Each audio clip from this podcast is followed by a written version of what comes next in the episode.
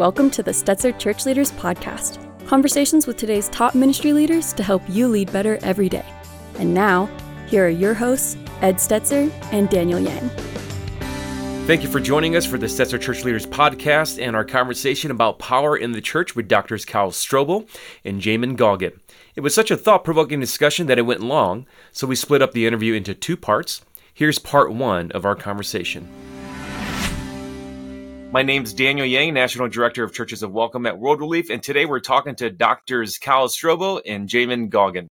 Kyle's a teacher, writer, and preacher. He's the Associate Professor of Spiritual Theology and Formation at Talbot School of Theology at Biola. And Jamin's a professor of Biola University, pastor at Mission Hills Church, and director of the Center for Christian Formation. Together, uh, Kyle and Jamin have written Beloved Dust, and The Way of the Dragon or The Way of the Lamb, searching for Jesus' path of power in a church that has abandoned it. Now let's go to Ed Stetzer, editor in chief of Outreach Magazine and the dean of the Talbot School of Theology. You know, I think I think we're going to have a really fascinating and robust conversation today, and I think we can uh, we can have this kind of conversation in a way that sometimes will be funny, but sometimes will be pointed, because I think we can acknowledge that there are real issues with how we deal with power in the church that we sometimes are caught up in those structures. Sometimes we create those structures.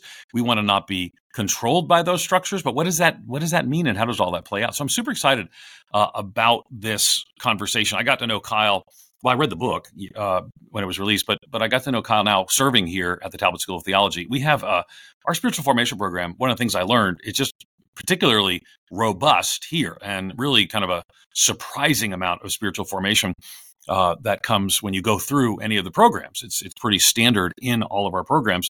Uh, it's kind of it's kind of it's a distinctive here at the Talbot School of Theology, and I think I think when you when I tell people that the conversation always becomes, man, do we need that today? And and yet it's interesting because we say that, yet we don't always value that because you have to find space in academic you know program and an academic you know listing of courses to make that work. But we're trying to, we, we all see what happens on the other side, but then how do we address that? Now, I should say that that the, the end result of this is us not going to be saying, you know, come do a master's with us in spiritual formation. You're welcome to. But I think the way of the dragon and the way of the lamb um, came out at a particular time when people were asking clear questions about what's gone wrong and what do we do about it? Now, the title is uh, well, the title is a bit strange, but you explain it. So, where does the title come from, and uh, what originally led you to write the book? Let's start with Kyle, and then have Jamin weigh in as well. Go ahead, Kyle.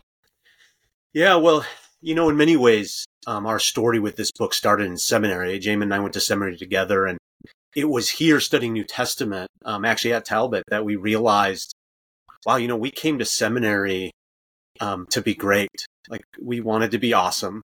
we wanted to to win in the ministry thing. And we kept on running into Jesus saying things like, you know, the first shall be last and the last shall be first. And um, and a verse that really struck me from Second Corinthians 12, um, you know, my grace um, um, is um, sufficient sufficient for you. Sorry, I'm just getting over a cold. My grace is sufficient. I could just say you. this is really going great for the academic credibility of the Talbot School of Theology. That's right. Um, you know, Paul says stuff. You know, um, Paul, that guy. for my power is made perfect in your weakness. And I remember reading that. I that my my high school Bible had that whole section underlined, and I remember going, I believe that's true because the Bible says it. I believe it's true because Jesus says it, but I, I don't know what that means. And um, I grew up in, in not only a church, but several churches um, in my young adult life that all had what we now call toxic leaders running them. And so I saw behind the scenes of what toxic leaders do. And one of the things that, that confronted Jamin and I as we began to wrestle with these things is, you know, no matter who you are, no matter what size of church you're in, no matter what kind of ministry you're in, even if you're not in ministry at all officially in any kind of vocational role, your view of power determines what you do and what you give yourself to. This is not not a question that some people have to think of. This is a question we all have to wrestle with. Well, what what really is power? And in particular, if Jesus says his power is made perfect in our weakness, how does kingdom power then relate to how we engage the world and, and kind of the things we give ourselves to? And so the the title to the book specifically comes from um, actually a Eugene Peterson book, and Eugene Peterson is one of the people we interviewed um, part of the way the Dragon Way the Lamb was Jamin and I felt like when we started writing it, you know, many years ago now, we were in our young 30s and we kind of thought, I'm not sure young 30 year olds should be telling everyone what they should think about power and ministry. Right. It just kind of felt weird. And yet that's what we felt called to. And so we went and kind of sat at the feet of people that we thought were sages in the way of Jesus. And in studying for those interviews, um, I remember reading a book called Reverse Thunder, which is Eugene Peterson's book on the book of Revelation. And in that book, he talks about the two ways that scripture gives us. And we see this all throughout scripture, right? There's the way of wisdom or the way of folly, the way of the world versus the way of the kingdom. Um, James 3 says the way of above, which is the way of Jesus, or the way of below, which is the world, the flesh, and the devil. And the, the dragon, which represents that evil way from below, is the way that is antithetical to the lamb who walks an entirely different path. Fascinating. And and and I want to come back to you, Jamin, in just a second. The, you talked to you mentioned Eugene Peterson. Um, you talked to people like John Perkins, uh, Marva Dawn, Dallas Willard, uh, and others. And um, and I and I do think it's interesting because you know Eugene Peterson was like everybody who kind of read Leadership Journal back in the day. Um, you'd have uh, Leadership Journal by Christianity Today at the times is discontinued now. But I, I, wouldn't say that what Outreach Magazine does, where I serve as editor, is not it's kind of similar to some things what Leadership Journal has done. So you'd have this uh, Bill Hybels thing. The church you grew up with is not a secret. We all saw you being born in a movie uh, with your father. You know, this is your your. it's the weirdest thing. This is you yeah. know, Lee Strobel's. You know, right? Yeah, you got yeah. the movie, and that's you're in the movie. Doesn't doesn't look like you, but you're in the movie. Um, um, so we know, you know, uh, obviously Willow Creek that's there. So there'd always be this Hybels article. Hybels was always the hero in Leadership Journal. And then there was like Eugene Peterson was sort of like allowed to be the person who would write the article in Leadership Journal and say everything everyone else is saying doesn't make any sense. Just trust Jesus and be humble. and it's it's almost like people wanted Eugene Peterson to sort of be the person that would uh, rebuke their hearts when they're drawn towards greatness, but they always took it with like three sides of greatness and one side of Eugene Peterson. So, and I, and I don't, or maybe 10 sides of greatness in one side of Eugene Peterson. And I think we see some of the consequences that in American evangelicalism. So, Jamin, I mean, so what then? I mean, because you both have experience in, in, large churches, large ministries, the good and the bad of that. It's a good. I, I often say of Mariners Church where I serve, it's it's everything beautiful and everything terrible about a large Southern California megachurch. And it, it, there were wonderful things, and there are things that are not so wonderful in any situation like that. And and obviously, I'm there, part of the team, thankful for it. But what what would you when you're kind of writing this? You're speaking into an evangelicalism that's still reeling from some scandals, some big high profile failures, often around the use of power. Um, when you begin to write this, tell us where I, I really want to know about your heart struggle in the midst of this because you're a pastor in a church. You're primarily a pastor. We're thankful you teach with us at Talbot. You're primarily a pastor. What's your heart struggle through this? Yeah.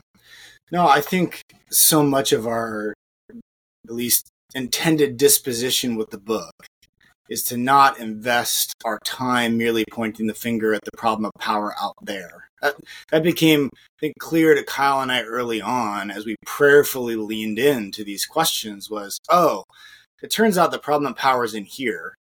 And um, the kind of quest to be great, kind of drive of grandiosity to achieve certain things in ministry for the sake of our own glory, we knew that in our own hearts. And I think very early on in kind of the journey the Lord took us on with the project, which it really was a journey for us individually in our own formation, was this recognition the Lord was inviting us to pay attention to our own hearts and um, that perhaps we might gain the whole world, but we might lose something really important in the process, as Jesus would say.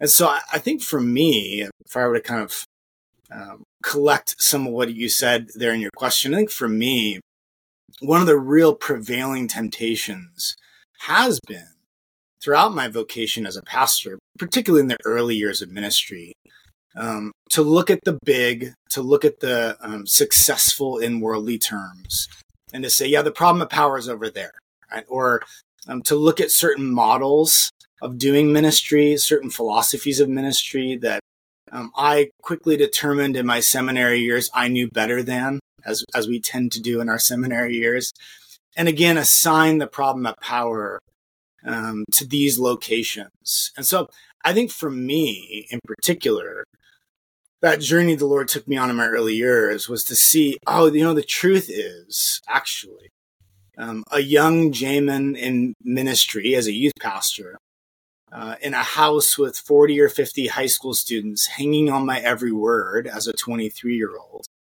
Uh, then being asked to preach in big church because I was gaining a reputation for my intelligence and my uh, rhetorical skill. Um, then being asked as a 24 year old whether I wanted to be an elder or not at this church. And you, you don't have to know what the word elder means in the Greek to know those two things don't really work, right? I don't, what, what, where the cutoff is, I don't know. Timothy might, might, might provide us with some fodder there, but 24 is not an elder, right? But that early experience of kind of affirmation in my gifting, um, celebration of my competency and ability, um, kind of a push to move me in positions of leadership beyond my spiritual maturity, and that really kind of face to face experience with students, even in the youth group, hanging on my every word, being compelled by my personality, thinking I was cool, right, as a young 20 year old. The truth was this temptation of kind of power um, that is worldly, which for us is power from the self and for the sake of the self, right? Kind of power, leveraging my own talents and abilities to achieve certain ends for myself and success and adoration, um, control. That that temptation was just as much there for me in those days of serving as a youth pastor in a fairly small church as it was in the days I, I worked at a megachurch, which I did for many years. Now, of course, the kind of potential for fallout, the um, the kind of spread of effect is uh, exponentially greater the more human beings are involved and the larger an institution is and its kind of capacity to leverage a certain form of power and how it goes about ministry. But all that to say, the temptation is no less there for any of us who serve in ministry in any capacity, right? And I, I could have spent all those years as a youth pastor wielding my gifts, talents, and abilities to achieve kind of affirmation and success to climb up the ministry ladder. And that would have been no less problematic than some of the toxic forms of power I saw, maybe in more obvious and kind of extreme forms that filled highlight, filled the kind of headlines on a uh, online article about another megachurch pastor falling. Right? My, those choices perhaps may not have had the same uh, capacity for effect, but were no less deadly and serious, spiritually speaking. Hmm. You know, I know you, you guys uh, are are not intending to disparage churches or church models or, or anything, but uh, the book does does say that the way of power committed in Scripture is not the way of power that you've seen it um, in evangelicalism. And I'm curious as to what is it about evangelicalism? You know, because we can have this conversation uh, outside of Christianity, and there are some similar shapes. You know, if it was in business or even education or other fields, there's some similar shapes. But what is about evangelicalism that makes this conversation either unique or even more difficult? Um, and uh, and I want to uh, add a little bit of complexity to that because um, we know we know every human being's heart is evil, and so but we also know that it's not just the human being. Is there something about the culture of evangelicalism that, that you see that seems antithetical to the way that Scripture talks about power? You know, I think with evangelicalism in particular, I think you know, Os Guinness many years ago convinced me that whatever our greatest strength is, is also our greatest weakness. And one of our great strengths is we care about the world and we care about lost souls finding Jesus. And that is then also our one of our greatest weaknesses because what ends up happening is we begin to judge things based on performance and based on kind of metrics of getting things done. And that would be different, say, for instance, if you want to contrast in a more sacramental church that might be kind of ambivalent about, or even a movement of sacrament that's kind of ambivalent about the world. That's the, the focus is primarily about kind of participate, participating sacramentally in the elements of a Sunday service or something like that. Evangelicalism has always had a grand vision of the world for the, for the sake of Jesus. Like, how can we, you know, rescue the world? And so the temptation among evangelicals tends to be to become worldly in very subtle ways as we try to meet the world on their own terms. And I think with the post revivals evangelicalism that ends up developing in America, particularly, we get a very pragmatically driven view of ministry and mission hmm.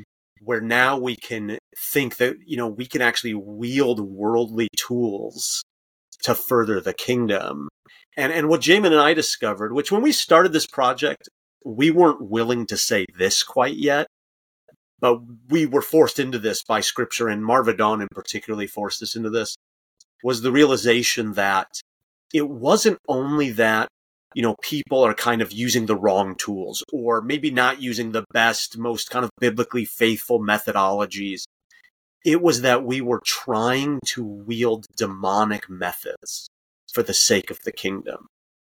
And it turns out that what you sow, you will reap. Hmm. And so that's what we were confronted with on this journey. It's, it's not simply that we kind of aren't doing the best things. It's that it's very easy to have good ends in mind that justify the means and the means become actually demonic. And if you want that language, if you think that language is strong, that is just straight out of James 3:13. Yeah, you know, I wish I would go to, I think the language is strong. It's remarkably strong.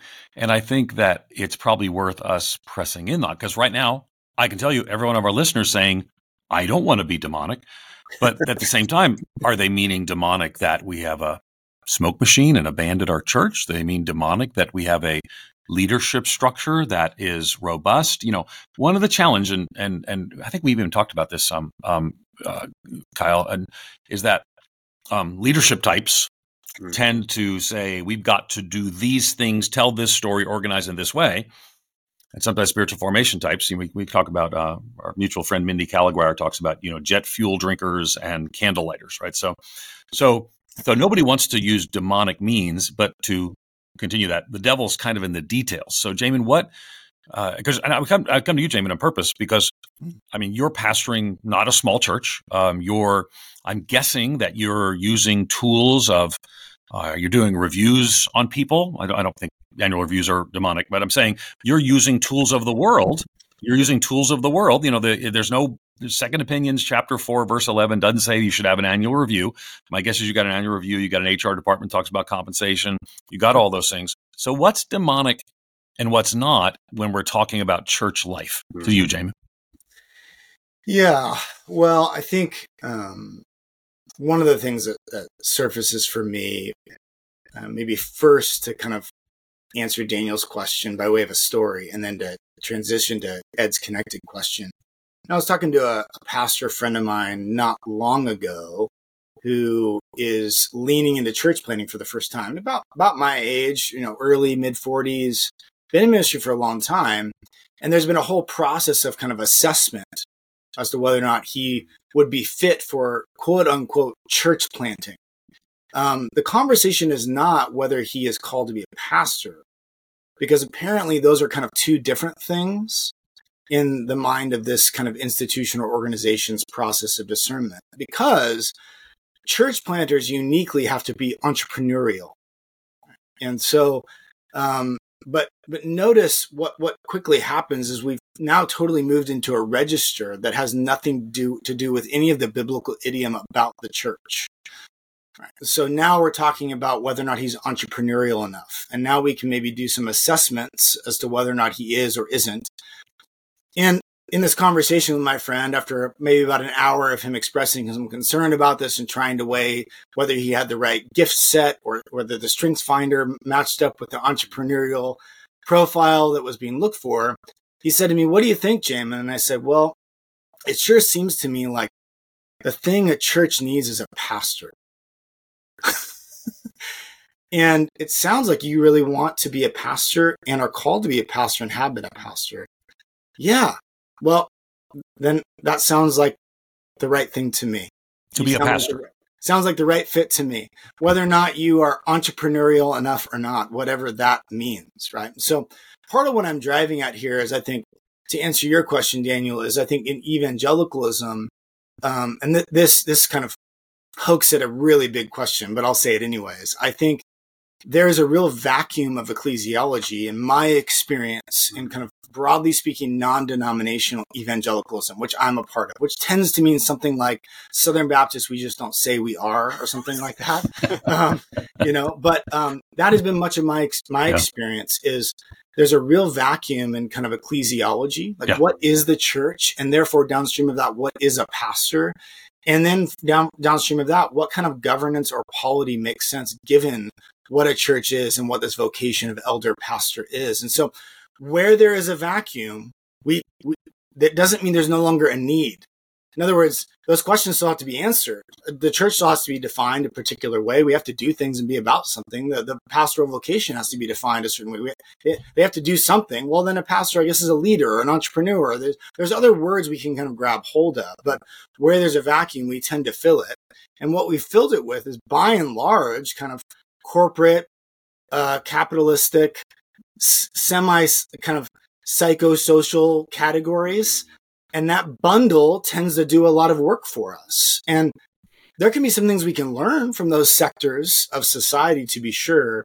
But, but I think in evangelicalism, we've, we've become so kind of unmoored from any of that biblical idiom and any sense of ecclesiology. So to answer your question, Ed, I think in part, and I'll let maybe Kyle speak this as well. My, my experience in the church is um, so often these two things get pitted against each other. Like mm-hmm. the, the, the Eugene position, the Eugene Peterson position is something like never count anybody, and to count anybody is to be a, like a secular pragmatist. He was pretty hardcore, like yeah. right? Yeah.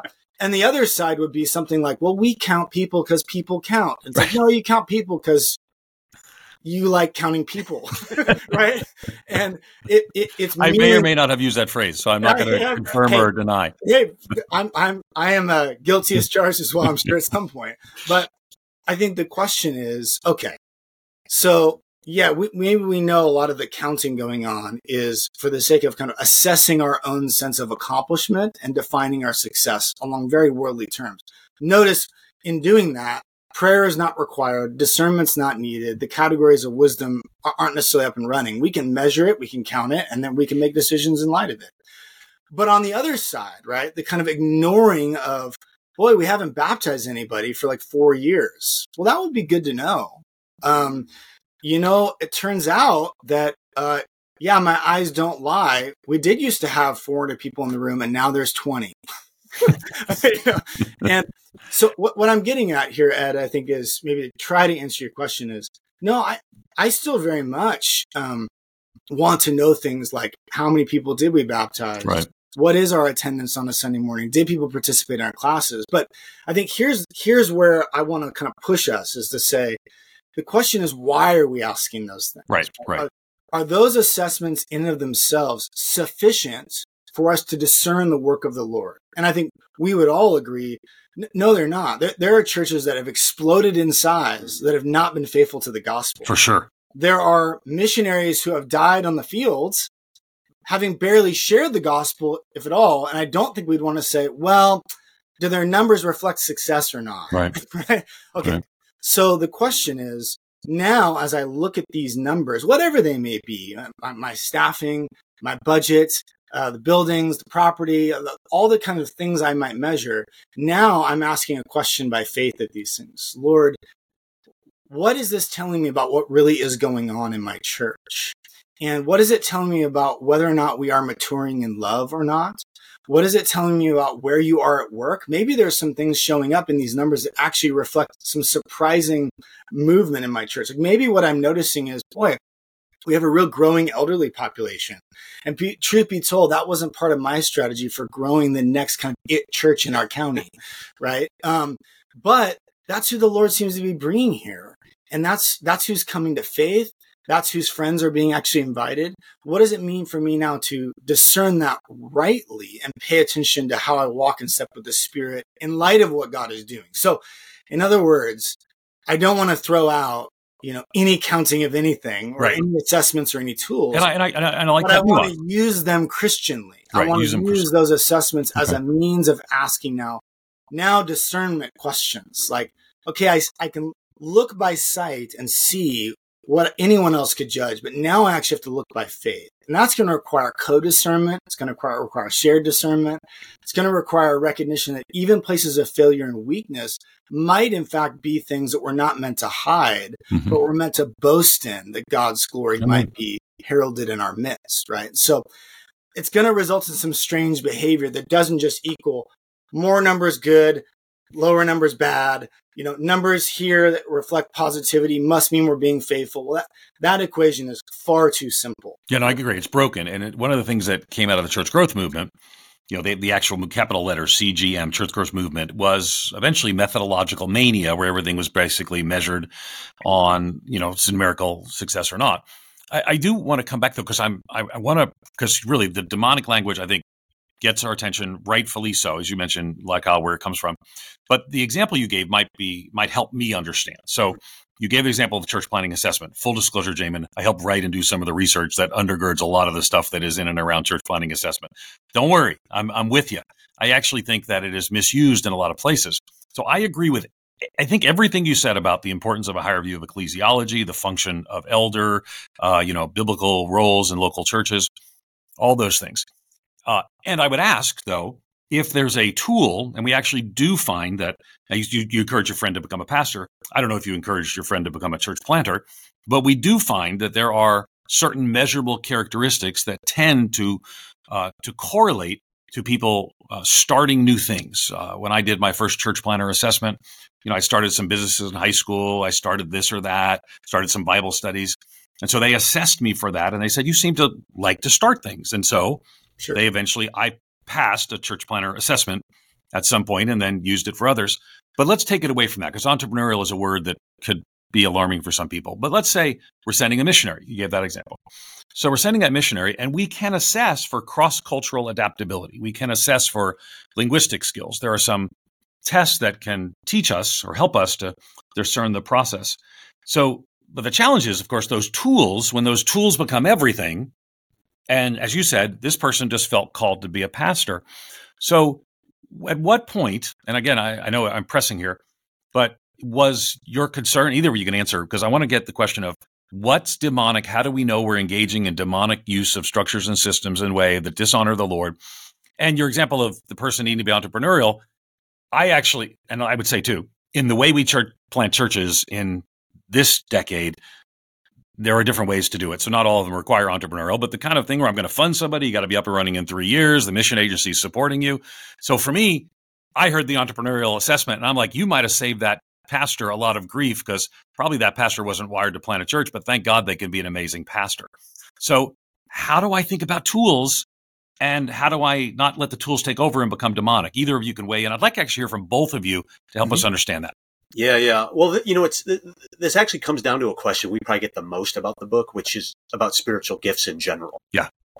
Um, because since the early '90s, when that conversation really exploded, at you know, in many places, Willow, that was Willow Creek's massive the network, Willow Creek Network. It was the That's thing right. they exported to everybody. That is exactly right. But the way they exported it was secular. Yeah.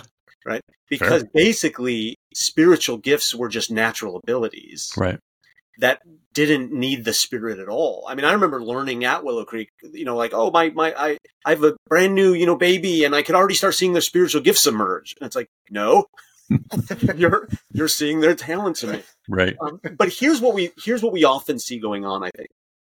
And this is where people get confused because they hear Second Corinthians 12 and they begin thinking, well, wait a second. God's power is made perfect in my weakness. So I guess I do strength finders to find out what I'm strong and do the opposite. Right. Right. right. That seems weird. and that would be weird. Right. And, and, here's what I would say about this. And Jamin and I have talked about this, and here's what we would say about this. You know, in in most in most cases, it appears, and it even seems this way in church history. God actually does call us in places we have a lot of natural gifts and abilities. And in those circumstances, our weakness is actually relying upon those instead of the spirit. So it, it seems like actually a lot of people that are rhetorically gifted are called into pastoral positions. Well, now that is like the thorn of the flesh. Hmm. Like now they have, every time they go out of the pulpit, they, they have to go willingly knowing, Lord, I can do this. I know I can wow this crowd. Lord, I need you. Because ultimately the fruit will only be of you if I'm residing and resting upon the Spirit rather than just wielding myself. Now, the, all that being said, we have to keep in mind that means there's going to be a segment of people, and I think Moody is actually one example of this. Now, I don't know how how much we take some of the like contemporary with Moody kind of um, explanations of his ministry, but it sounds, for all practical purposes, that this guy wasn't didn't have natural gifts and abilities. and it just was an act of the spirit. So it means that that at times there's going to be a person that has no entrepreneurial gifting whatsoever that says, I, I think I'm called to plant a church. And and it's it's going to be like, yeah, the spirit's at work. And so this is where we have to hold these things loosely. Again, the actual like tools aren't bad and we need to be aware. And I think the tools have helped us become aware of all the ways oh wow, look at these are natural things. It'd be easy for me just to kind of say, oh yeah, the spirit, or or you know, throw out these lines, oh you know, the glory of God, even though it's all to the glory of me. Right. And I think that's where we have to to wrestle with the language in Scripture about the demonic is tied to the language about this for the self and from the self language. So, so that's they, the demonic expression is for the self and from the self. That's right. And, and and it's tied to these kind of worldly systems of mm-hmm. power um, for the sake of control and domination. So you think of even in Mark 8, when Jesus calls Peter Satan, it's because he wants to have Jesus establish himself as a king and Messiah according to worldly standards rather than the cross. And he's rebuking Jesus, who's talking about dying for the sake of the sins of the world, because that's not the power system he's interested in. And it's interesting that Peter, that, that Jesus names Peter Satan in that regard and and it's because he, Jesus tells him it's because you're setting your mind on the things of man. And in James 3 we see the things of man, the things of Satan and the things of this world are bound together in a single system of power that are defined by selfish ambition and jealousy. Hmm. And it was Marva Dawn that when we interviewed her for the book who told us if you want to see selfish ambition and jealousy just go to a pastor's conference. Wow and and we knew that because we've been there. We've we've been jealous at these things. Sure. We've been on you know we've been making what we thought were the right decisions watching people we knew weren't faithful who are exploding in the ministry and being lauded everywhere for how great they are. And and we were brooding in jealousy about mm. that that concludes the first part of our interview with Kyle Strobel and Jamin Goggin.